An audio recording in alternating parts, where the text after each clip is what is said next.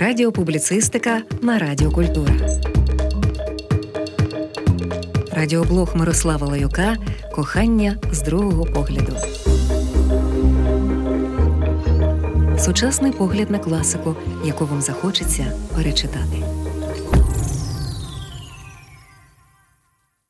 Хайко Мацуо Басьо Найвідоміший твір японської літератури звучить так. Я й справді зараз прочитаю весь цей твір від А до Я. Отож слухайте. Старий ставок, жабка стрибне, сплеск пролунає. Це хайку Мацуо Басьо. Зі школи пам'ятаєте, що таке хайку? Що його неможливо зрозуміти, бо це інша культура, де під літературою розуміється зовсім інше, і так далі. Але попробуємо прочитати це так, щоб і собі щось взяти. Звісно, тут на кожному кроці можна спіткнутися, але це ж не означає, що стояти на місці краще. Отож, коли говоримо про Мацуо Басьо, одразу розуміємо, що це Японія. І що таке Японія? Сакуре, Фудзі перше правильна відповідь, друге не до кінця. Гора Фудзі біля Токіо стає популярною центральною лише в другій половині 19 століття, коли іноземці помічають, що гора нагадує ідеальний конус. У Японії в цей час культурна криза, і вони уважно слухають, що їм кажуть американці, французи. Японці ж не надто турбувалися формою гір, хоча вони для них були священними. Японці ходили сюди молитися, ходили, звісно, і на Фудзі, і писали про Фудзі і складали гайку. Але Фудзі не була такою монополісткою, як здається сьогодні. Та й взагалі-то древня столиця Японії, культурна столиця, не Токіо, а Кіото. А в Кіото інші гори. Цитуватиму гайку у перекладі Геннадія Туркова. Під час квітування сакуру горам краси не додасть навіть ранкова зоря. Отож, сакура. У мене сакура асоціюється передусім не з Японією, а з Ужгородом. Тому в школі мені хайку були дещо ріднішими, ніж тим, хто не знав про сакури Ужгорода. Хайку я сприймав як звичайну поезію, що є такою ж поезією, як поезією є звукові візуальні експерименти футуристів і строга система Данте. Тому, коли кажуть, що гайку взагалі не поезія, що західному розумові взагалі важко це сприйняти, все ж буду наполягати, що між поезією Гомера і Шимборської відстань не менша, ніж між поезією Шимборської і Басьо. А відстань між молитвою і сімейною сагою більша, ніж відстань між жанровим детективом і детективним серіалом. Можна ще багато розмахувати в повітрі руками, а можна просто читати і приймати для себе щось або не приймати. Ми мусили відірватися від світіння сакур, але ось знову повертаємося до них. Серед безлічі персиків, уже пишно вбраних у квіття, перша сакура розцвіла. О, скільки згадаєш, поки дивишся на розквітлу сакуру.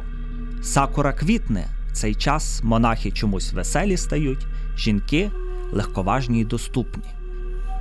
Про цвітіння сакури кожен японець складає гайку. Погодьтеся, коли в основі національної культури вірші про цвітіння дерева, це багато що про національну культуру свідчить. Коли в основі національної культури стрибки жаб і тримкі польоти пелюсток, коли це персики, дикі троянди, сливки. Коли так є, то кожен крок інтерпретатора може стати фатальним. Коли аналізуємо японську поезію, неминуче наробимо багато помилок. Але повторю, сама спроба це робити уже важлива. Хоча б тому, що читання Мацуо Басьо дарує багато краси. І тут, до речі, краса, як на мене, майже не потребує перекладу. І я досягаю Божої висі, коли милуюсь квітами слив. Перед цією розквітлою сливою, здається, й бик замукав би першу пісню весни. По всьому світу рознеси аромат однієї сливової гілки, крихітко волове очко. Краса, але не тільки. Ще огида. Сякаються в кулак і навіть у цьому бридкому звуці сила сливових пахощів. Або так, дужче запахне сливо під горбом, на якому ростеш, смердючий торф добувають. В світі мільярди, справді мільярди людей, яких ми не розуміємо взагалі. Але ми можемо їм вірити, коли ті говорять про щось для них красиве. Зазвичай це зберігається, зазвичай те, що вони люблять гарне і нам. Треба їм повірити. Можливо, вони теж повірять нам. Басьо каже так: Поночуйте просто неба, тоді й збагнете вірші мої. Осінній вітер. У цьому пошуку краси не так багато відмінного від Європи. Басьо пише: По-моєму, вельми пасують до рису з бобовою підливою квіти сакури перед очима. Або ще й так: навіть голландці подивитись на квіти приїхали на осідланих конях. Ви слухаєте Радіокультура. Радіоблог Мирослава Лаюка Кохання з другого погляду. Сучасний погляд на класику, яку вам захочеться перечитати. Один із ключів, які можна дати західній людині для того, щоб збагнути вірші Басьо, здається, міг би бути французький малярський напрям кінця 19 століття. Довго думав про те, що це може бути тільки черговим невіглаським оманливим поглядом на культуру, про яку майже нічого не знаєш. Але тут надто багато збігів. Імпресіонізм як прийом залишає людину, чий портрет пише, на стільці. Квітку, що в основі пейзажу, залишає серед трави. Імпресіонізм стає революцією, бо його не цікавить предмет, а тільки враження митця від предмета. В Ексан-Провансі в музеї Сезана показують відеопрезентацію із роботами Сезана в різних музеях світу. Велику частину картин колись купили музеї країни, де сходить сонце. В японських музеях також багато моне. Вони його сприймають і люблять. Отож, у другій половині 19 століття, коли імпресіонізм зароджувався, Франції неймовірно модною стала Японія. Звідти в Францію привозили неймовірні речі: ширми, віяла, кімоно. Клод Моне купив у торговця фарфором цілий ящик японського обгорткового паперу для загортання японських крихких речей. Він цей папір оправив у рамки і роздаровував як картини. А пам'ятаєте той мостик, що зображений на картинах з лілеями? Це так званий японський мостик біля будиночка в Живерні, де Моне жив і творив. Часто про гайку кажуть як про такий жанр, де автор ніяк себе не показує, наче хоче перемістити предмет з землі і вкласти його на папір. Іноді в теорії хайку доходять до крайнощів, кажучи, що це вже не література, а жест, що тут немає звичайних для нас тропів і емоцій. Але послухайте: котячі крики замовкли, і стало помітне в спальні сяйво блідого місяця. Хіба ми не бачимо тут емоцій? А у вірші про батьків він згадує фазана. І виявляється, що фазан символ туги за батьками. Або дивіться тут, де символи і алегорії вже більш ніж зримі. На всохлу гілку сів ночувати круг. Глибока осінь. Мацуо Басьо мав багатьох учнів і викладав їм, в тому числі те, що тепер би називалося творчим письмом. Він вчив їх жити і творити, і мав свою теорію. А в одному з гайку він описує власний творчий принцип. Мабуть, тут і варто зупинитися, роздумуючи над питанням, що таке гайку. Цитую: З'являйтеся вірші й такі, які схожі були б не на мене, а на перші квіти сакури. З гайку з великою мірою виходить і ранньомодерністська поезія. Імажисти прямо кажуть, що японська поезія з її чіткістю і лаконічністю це взірець. Послухайте Езру Паунда. З'ява цих людей у натовпі, пелюстки на вологій чорній вітці. А тепер слухаємо басьо. Обличчя рибалок. Оце найперше, що вранці побачу, серед квітів маку. Імажисти викидають з вірша все розпливчасте. Їх цікавить максимальна точність образу. Їх цікавить не метафора, а сама річ, як і басьо. Оце ставлення до речі, чи не імпресіонізм? Звісно, в них багато відмінного. Але ця спільна точка японська, вона більш ніж важлива, коли ми навіть не спробувавши, кажемо, що іншу культуру неможливо пізнати. Сама спроба, сам дотик визначні. І кожен дотик, яким би ніби й знеособленим він не був, належить комусь конкретному. У 70-х роках в Україні теж були рефлексії в цьому напрямку. Лаконічна, спрямована на образ поезія Воробйова, Лишеги, Григорєва. Чи не відголос того, що ми перед цим чули? От, наприклад, Воробйов, цитую: однієї ночі, коли я міцно спав, усе довкола забіліло. На ранок сніг і сніг, тільки криничка чорна.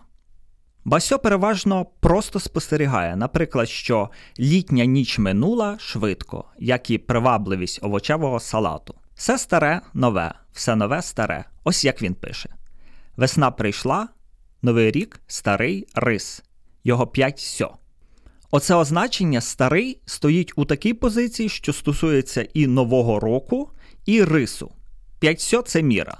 Загалом у нього багато слів на позначення міри, оця чіткість, антитроповість. Вони тягли модерністів. Осінь кінчається, натягує з боків ковдру, завширків три но. Таке відсторонення деколи зупиняє. Автор настільки незалучений, що рефлексії як такої у поезії нуль. Автор не вважає за потрібне рефлексувати, шукати. Він тільки споглядає і вказує напрям. Цитую хайку. Суть прохолоди відбито в картині Бамбук у Саага. В цих текстах лише зрідка можна вловити краєчки емоцій. Цитую: Найперше я спитаю, як називають тут оцей очерет, що пустив молоді листочки. І наступне гайку: Посадив бананову пальму, тепер ви мені не цікаві перші пагони очерету. Басьо так втікає від цього всього, що вже не він пише природу, а природа пише його. Мій кінь чалап-чалап, і я побачив себе на картині спекота літнього степу. Оця відстороненість і справді, хоч це частково кажуть іронічно, і дійсно нагадує садок вишневий біля хати.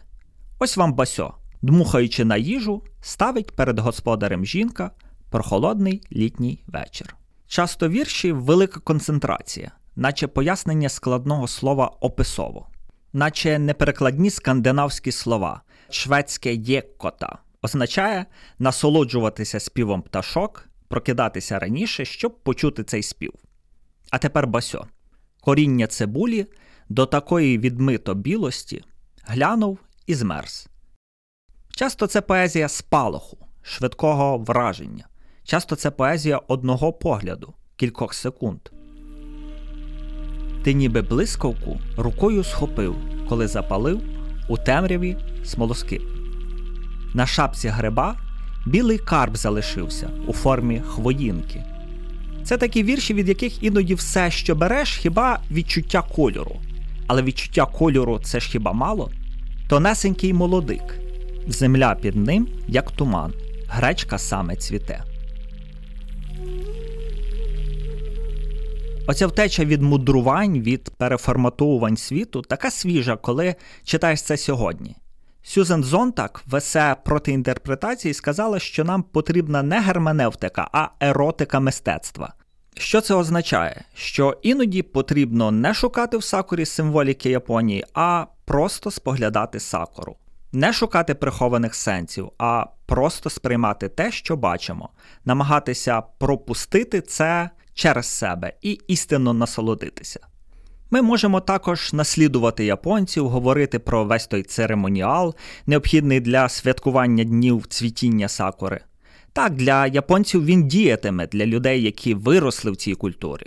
Але хіба наше імітування дозволить досягти того екстазу, якого досягають вони? Інколи достатньо просто подивитися на сакуру і просто насолодитися, нічого не придумуючи. Навесні в Києві на Подолі я стаю японцем. Правда, моїми сакурами є інші дерева. За музеєм гетьманства розквітають абрикоси. Я стою і дивлюся, і немає нічого прекраснішого. У той момент нічого. Хайку Мацуо Басьо. Радіоблог Мирослава Лаюка Кохання з другого погляду.